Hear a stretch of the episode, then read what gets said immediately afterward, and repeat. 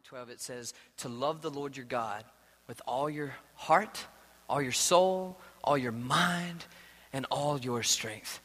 We've come to this dilemma that we've discovered in this that, that we're not great at the great commandment. We're not even good at it, and that we've got to be great. I mean, we've got to be incredible at the great commandment. And we've gone through all these things that, that the heart of Christianity is primal compassion, to attach my heart to Him, that's everything. The soul of Christianity is primal wonder, to be in awe of who our God really is and to make others in awe of Him.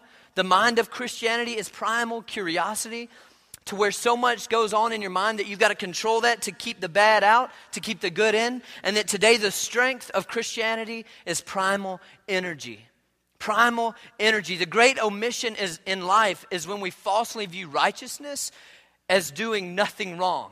When we look at righteousness as just not doing anything bad. So, so we practice holiness by subtraction.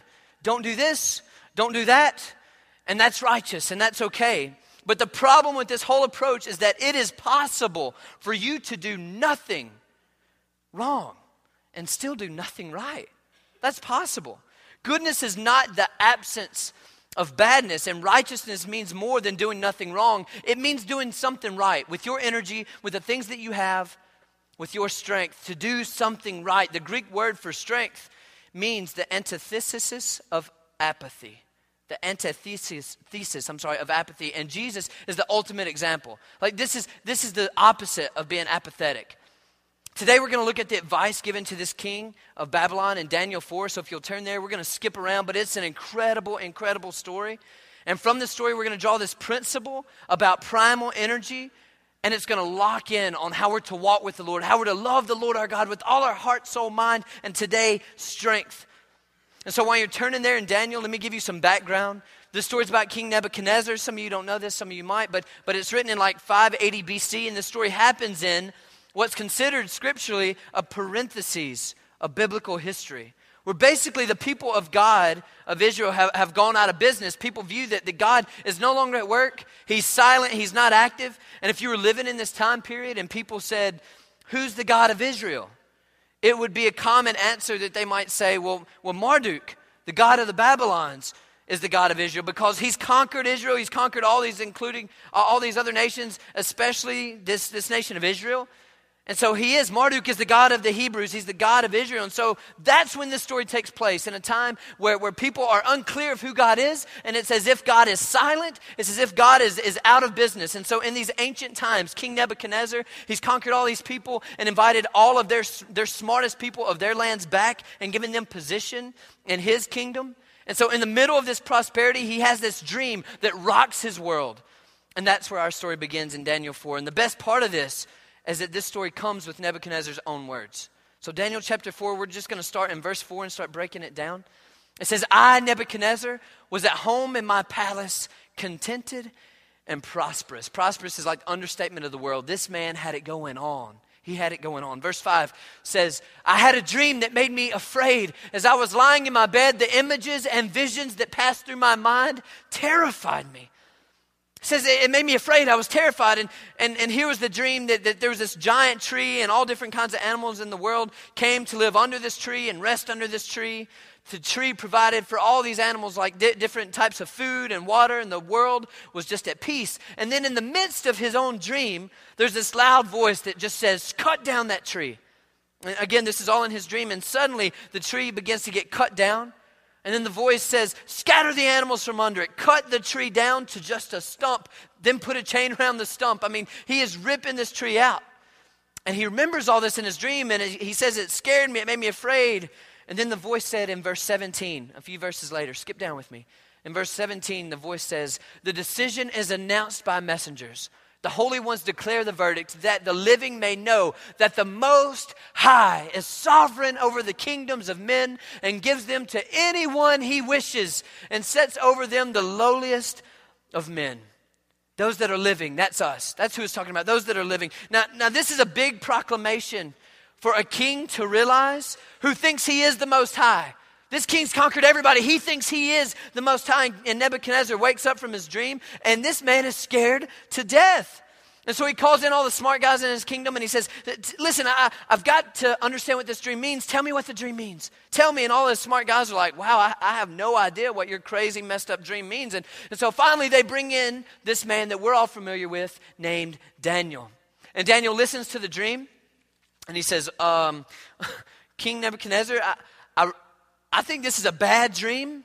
And I really wish one of your enemies would have received it because I can tell you what it means, but it doesn't look good for you. It doesn't look good, especially if this is truly from God towards you. And here's what he says in verse 24, same chapter, Daniel chapter 4. Verse 24 says, This is my interpretation, O king. And this is the decree the Most High, there's that phrase again, has issued against my Lord the king.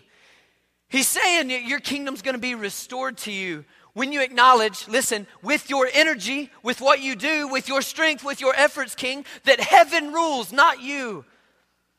And as you can imagine, this is a huge blow to the king's ego. It's a huge paradigm shift if he's going to get it, that, that this would have put Daniel on the king's bad side for the rest of his life because he just told the most powerful man in the world, You are not God.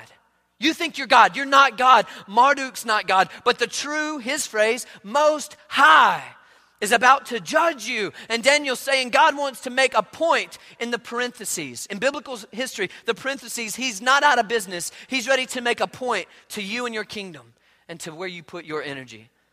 He's trying to speak to the most powerful man on his throne and whisper into his ear, You are not in control. You think you control Israel, but you are only able to march your armies because I allow you to. I am the most high God. And so Daniel speaks to Nebuchadnezzar. And he's like, listen, if you just repent and with all of your energy, with all of your strength, everything that you do, if you'll just become a more just king and not be arrogant and just bend your knee and admit that you're not the most high God, if you'll do that, you are not him. If you would just think of the poor and, and, and, make changes based on what God says, on right and wrong, and not based on, on your pride and your authority, God might have mercy on you, the Most High who's giving you this dream can bring about a reality that is not this dream if you give your energy to him. And so King Nebuchadnezzar is listening to the interpretation of the dream. And, and you got to realize that he's hearing things like, you know, eat, eat grass like a cow. He's going to make the leader that, that goes against him eat grass like a cow. That, that's weird. Now, after you're telling me the interpretation of these weird things, it kind of makes me feel better because you're giving me silliness. You're giving me goofy thoughts. And so, really, after Daniel interprets it, I think I'm kind of fine because your, your interpretation is just silly. It's, and so he just disregards all of Daniel's advice. He disregards it all. Scripture continues in verse 29 by saying, 12 months later, a full year later, as the king was walking on the roof of the royal palace of Babylon. 12 months later, you got to think, I don't even remember that dream a year ago. How many of you remember dreams from a year ago? I doubt it. I don't even remember that dream. What is that? Verse 30, he says, This is King Nebuchadnezzar. Is not this the great Babylon I have built as the royal residence by my mighty power and for the glory of my majesty? He's like, Am I awesome or what? Look, this is my palace. Am I great? Look at what I've done. Look at what my energy, look at what I, my strength is capable of. I am king. In verse 31, the words were still on his lips. He was still proclaiming that prideful words, those prideful words. When a voice came from heaven, This is what is decreed for you, King Nebuchadnezzar. Your royal authority has been taken from you. You can't take my authority. I've earned it. I did this myself. This is my strength, my power. And God's saying, No, Nebuchadnezzar, this is not about you.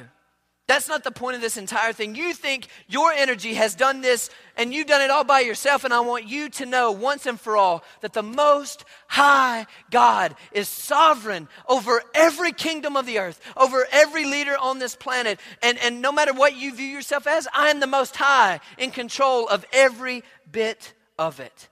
And it's in this moment, listen to me, church, this is where it starts to get good. It's in this moment that King Nebuchadnezzar is confronted with one of the most powerful principles that I want you to jot down, and it's simply this leadership is stewardship. Your energy, your leadership, your strength, the strength that you have today to get up, the things that you do, the things that you say, what's on your to do list, all of that. Your leadership is stewardship. It means that it's temporary. God can take it away, God can remove it all. And God says, Nebuchadnezzar, I'm going to take away your leadership to make the point that it's not yours to begin with. I can take it and I can give it because I am the most high God. And the story continues in verse 32. It says, You'll be driven away from the people and will live with the wild animals. You will eat grass like the cattle. Seven times will pass by for you until you acknowledge that the Most High is sovereign over the kingdoms of men and gives them to anyone that he wishes. Seven times. We don't know if that's seven days, seven weeks, seven years. Most think years. But scripture says that immediately Nebuchadnezzar went crazy, lost his mind, lost his sanity. He became a crazy man. And the kingdom officials come in the room. And here's the most high king in their day, earthly king. And the once like great, majestic king with all his energy, all his power, can do anything he wants, is now literally, listen, on the ground, groveling like an animal. And here's one of the most powerful men in the world on all fours, eating without his hands. He's just absolutely lost it. This king of theirs is on the ground, and apparently, if you walk through the rest of scripture, apparently they, the people in the palace kept it a secret for a while because it's not popular to have a king who's acting like that. And so, oh, sorry, the king won't be in today. Oh, so, sorry, he's out again today. So sorry. No, no, the, he went to France. No, no, he, you know, so wherever, you know, he, he's not feeling well. And so, the, but over time, they didn't want the truth to get out about the kingdom because those French will steal anybody, apparently. And for sure, they didn't want it to get out to opposing nations, right? They didn't want that to get out. And so slowly the stories of King Nebuchadnezzar's insanity began to leak out. And in fact, it became part of his legacy. Apparently, this was a story of Nebuchadnezzar himself that he would later be confronted with the fact that the Most High God was sovereign and over the kingdoms of men and grants them to anyone he wishes. He was confronted with all that. And so here's how the story begins to conclude. At the end of that time, I, Nebuchadnezzar, listen to this, church, this is so tender, raised my eyes toward heaven, and my sanity was restored. Then I praised the Most High. I honored and glorified Him who lives forever. His dominion is an eternal dominion. His kingdom endures from generation to generation. All the peoples of the earth are regarded as nothing. He does as He pleases with the powers, with the energies, with the strength of heaven and the people of the earth. No one can hold back His hand or say to Him, What have you done? In other words, and this is huge, Nebuchadnezzar decided that no one could question God. This great and powerful king realized that no one had the right to talk about their energy, their effort, their leadership, because he is the most high God and can dictate to any of us where we should place our energy. To love the Lord your God with all your heart, mind, soul, strength. Verse 37 says, now I, Nebuchadnezzar, praise and exalt and glorify the King of heaven because everything he does is right and all of his ways are just. And those who walk in pride, he is able to humble. And this is unbelievable. And his attendants would have said, Amen. Mm-hmm, he is right because I saw that king on all fours groveling. I saw what had happened. What in the world has happened to this man to where he's restored and to where he's at peace, to where he has all that he wanted? And the rest of the men would have just said, if God can do that with mighty King Nebuchadnezzar, then the rest of us, with a little bit of pride here and there, better walk humbly with our God. And that's remarkable. God said, I'm not out of business. I'll prove it in the most powerful, most, most, to the most powerful, most arrogant person in all the world. I'll prove it that their energy is not their own. Listen, this is not where the story ends. In fact, this story gets, gets even more layered because eventually King Nebuchadnezzar dies. Because if you don't know, that's kind of what happens. We die. People go, leaders die. And, and his kingship's passed to his son. At that time, the Persians, you know, the movie 300, all these, you know, Persians are rising up, all that stuff. And, and so the son, usually the kings die off in battle, they retire, they die, you know, whatever. This guy, he just quits. He's done. Right in the middle of his kingship, Nebuchadnezzar's son just says, I'm done. I'm going to go off and be by myself because I'm really scared of this Persian army that's taken over the world. So he quits and passes it on to his son, Belshazzar. While he's still away, you know, Nebuchadnezzar's dead, he's fleeing because he's scared, he's chicken, and his, his son, the grandson of Nebuchadnezzar, Belshazzar, is, uh, is reigning.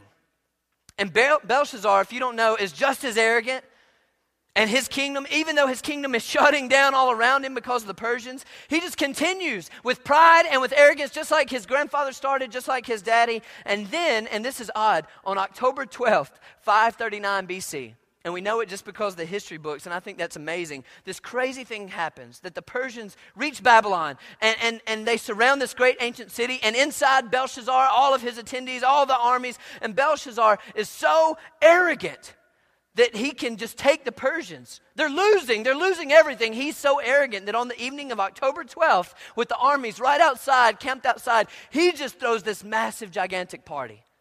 He just throws a party and he's pretty much saying, You guys can sit outside those walls until you rot. We've got plenty of, f- of, food in here. The Euphrates River runs right through the middle of the city. So, in my arrogance and to show you how powerful I am and what I can do with my energy and my efforts and my strength, while you're out there starving and ready to fight, we're just going to throw a little party in my arrogance. And so Belshazzar went into the banquet hall that night and listen to me. This is, I'm telling you, you got to read God's word. It's incredible he begins to pull out the, the grandest statue of the false god Marduk and all his attendees. He sends them to the treasury and says, You get everything that we conquered. Get all the other gods that we conquered. Bring those statues out. Let's just let's make fun of them all in, in Marduk's name. And so they pull out all these things. Liquor's flowing, people are partying. Marduk, all these other statues of other gods are all out here. And they're just making fun, they're ridiculing them. And in the middle of it, they're like, We can't find a statue of Yahweh. When we overcame Israel, when we overcame the Hebrews, you know, God's people, when we overcame them, we don't have a statue of Yahweh. Can't find anything. Why? Well, because in Christianity, the first rule is don't make one of those. You know, that's what they say. That's kind of the first commandment. Don't do that. And and they're walking around the temple. Where's their God? All we find is silverware and goblets and stuff that we that we took because they're gold and silver and all that from the Hebrews. And so Belshazzar says, "Well, bring them. Just bring them, and let's let's we'll just throw a party and we'll eat on God's plates. Everybody, this is like, oh, you don't do this. We're, we're going to drink out of God's goblets. We're going to do all this from the Hebrew children. And so Belshazzar says, let's just use it all. That's what we'll do. And so they're eating from God's plates. They're drinking from God's goblets. Big party, telling the Persians, we're just not concerned one little bit. Our energy is our own. And then in the middle of this party, Belshazzar looks up, and there's a hand writing on the wall. That's weird, okay? Just just put that out there. This is this is kind of cool if you ever heard the phrase, you know, handwriting on the wall. This is where that came from from this passage in scripture. The Bible says that when Belshazzar saw it, his knees began to knock and he was overcome with fear. And he did what any half-drunk, arrogant king who's, who's arrogant about his own energy would say. He said, Who can read that? Because whoever can read it, I'll make you third most powerful in my kingdom. You think, third? Well, remember his daddy's like MIA, gone. He's second, so the best he can really offer is third in the kingdom. And everybody around's like, I don't know what that says. I don't have a clue what it says. And Belshazzar's wife, the queen, comes up to him and says, says, Belshazzar, I think there's a man that you need to talk to because your grandfather Nebuchadnezzar had an advisor that he trusted, and his name was Daniel. Listen to how God's word does this right here. Watch this. Daniel's really old. Daniel's really, really old. He's elderly, and they find him in the city and bring him in. And Belshazzar says, Daniel, I'll make you third most, most powerful in this kingdom if you can tell me what that says. And Daniel looks up at the wall and's got to be thinking, I don't think I want to be third in command on a sinking ship. I'm not going to do it. You know, he's look, he knows what this says. And so Daniel tells him, Keep all your gifts. You know, keep all your stuff. I'll tell you what the handwriting on the wall says. And that's where our story picks back up in Daniel chapter 5, verse 17. And this is how we got to start wrapping it up. Daniel answered the king, You may keep your gifts for yourself and give your reward to someone else. Nevertheless, I will read the writing for the king and tell him what it means. O king, listen, the Most High God gave your father Nebuchadnezzar sovereignty and greatness and glory and splendor. Because of the high position he gave him, all the peoples and nations and men of every language dreaded and feared him. Those the king wanted to put to death, he put to death. Those he wanted to spare, he spared. Those he wanted to promote, he promoted. And those he wanted to humble, he humbled. He says, God gave him that power. God gave him that strength, that energy. Your grandfather was feared by the world. He keeps going in verse 20. But when his heart became arrogant and hardened with pride, he was disposed from his royal throne and stripped of his glory. He was driven away from people and given the mind of an animal. And you got to think about it. There's probably people all in this room who've never heard that story. Remember, they were trying to try to keep that from people and gasps. what? King Nebuchadnezzar? What? And then the end of verse 21. He lived with the wild donkeys and ate grass like cattle, and his body was drenched with the dew of heaven until he acknowledged the Most High God as sovereign over the kingdoms of men and set over them anyone he wishes. And there's that lesson again. He's the Most High God, He's sovereign. Everything is stewardship. In verse 22, And you just got to think this is Daniel pointing his bony old finger in his face. But you, Belshazzar, have not humbled yourself, though you knew all of this. You knew it all. You knew all of this. You've heard this story from your father. You've heard it from your grandfather and family members all around you since you were a boy that the Most High God humbled your grandfather. He humbled him over his energy and made him insane. God made him a merciful, changed king when he humbled himself. And even though you knew this story and you knew it to be reality, when you became king, you didn't follow any of it. Your energy was your own. You remained arrogant like King Nebuchadnezzar was in the beginning. And so instead, verse 23 says this at the very first part it says, Instead, you have set yourself up against the Lord of heaven. You're disrespecting the Lord.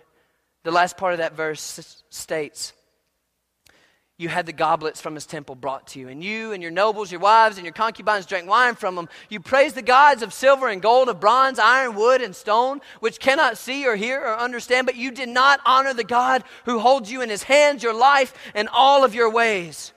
He's, you got to think he's looking around these statues and pointing at them. You did this. You brought this out in arrogance. Look, you're eating on God's plates. You're drinking of God's goblets. You are mocking him when you know what your grandfather and what your father did. You know it. And with all of your energy, you are all about yourself. And he says this in verse 25 and 26.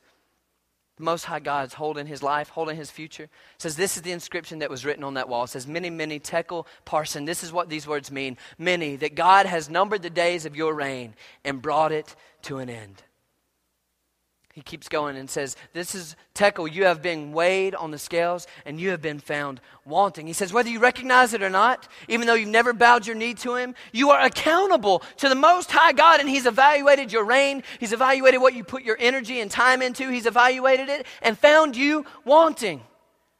Verse 28 says, Peres, your kingdom is divided and given to the Medes and Persians. God's saying the handwriting is this just look just, just, just look at what I told your grandfather when he reigned temporarily. And just as I took that, that, that kingdom from him temporarily, I'm going to take yours permanently. And now this is amazing because at the exact time, Bible says, at the exact time, while all this is going on, the very moment that he's saying this, Daniel's saying this in the, in the king's face, the Persians are going under the, this gate because there's a marsh and, and, it began to get lower and lower and lower to where they could slip under the gate of the city and they pushed open the gate and the armies came in. So, right as he's saying he's going to strip this kingdom from you permanently, with very little resistance, the other armies, the Persian armies, come on into the arrogant kingdom. They took the city of Babylon in one night, and in the same night, King Belshazzar, right after Daniel's pointing in his face, this is going to be stripped from you permanently. He's executed himself. The moral of the story is this of King Nebuchadnezzar, of his son, of his son. The, the moral of it is this that the Most High God is sovereign over the kingdoms of men. And God gives them tempor- temporarily to anyone that He wishes. That your energy, all energy, your leadership, all about your leadership, every bit of it, is stewardship, which means it's temporary and it will always be. And you know what happens? When when we're like Nebuchadnezzar and we look at all the things we control, we, we, we look at all the money we have, all the power that's in our title at work, all the energy that we have, when, when we have those moments of arrogance and we forget, it's in those moments that I think God says, No, no, Tommy, no, Tommy, look, you're looking in the wrong direction. Look up at me and you'll remember just how small you are, but you also remember just how accountable you are.